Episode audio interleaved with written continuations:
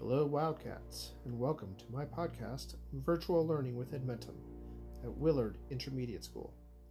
Before we begin, I wanted to take a moment and acknowledge all the men and women who served and sacrificed for our country. Because of their bravery, we are able to live in the land of the free. I hope your Memorial Day weekend was as wonderful as mine. One of the great things I like to do during Memorial Day weekend is to sit down and watch war movies and miniseries.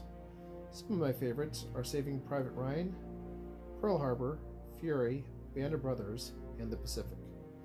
I really admire how the members of our armed forces never stopped when things went south and it looked like all was lost.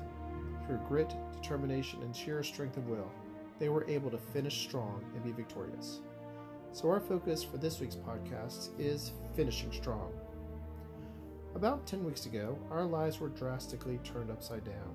Schools closed, and shortly after, so did restaurants, retail shops, and most businesses. Things in our lives were not going well. There was a lot of uncertainty to what the future held, and not a lot of answers.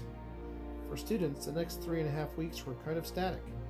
There wasn't new material being taught, just a choice board full of activities to review previous material. It was an adjustment period, not only for students, but for businesses as well. After Pearl Harbor, factories had an adjustment period from what they were used to producing to producing war materials like planes, naval vessels, uniforms, and weapons for the troops.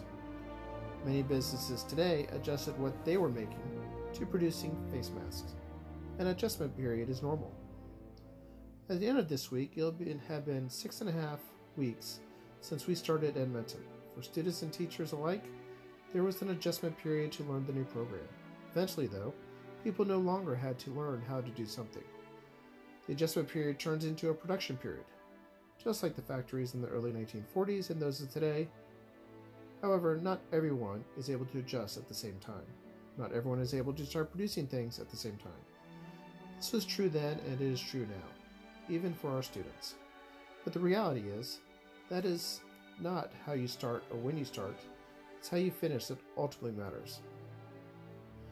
This is the final week of new material in Edmentum, which means that this is the end of our curriculum. It is always exciting to see the finish line, and that is what is coming around the corner. The home stretch is in sight. It doesn't matter the struggles along the way. What matters now is if you will finish strong. What matters now is keeping an eye on the prize, staying focused, and completing your mission. Your mission is to demonstrate progress in your continuation of education. Only you can decide how strong of a finish you'll have. Only you can decide if you will be victorious. Well, that's all for this week's podcast. I'll see you guys on Wednesday for our virtual office hours and our GimKit review game. Please note that this week there will be no office hours on Friday or GimKit game held.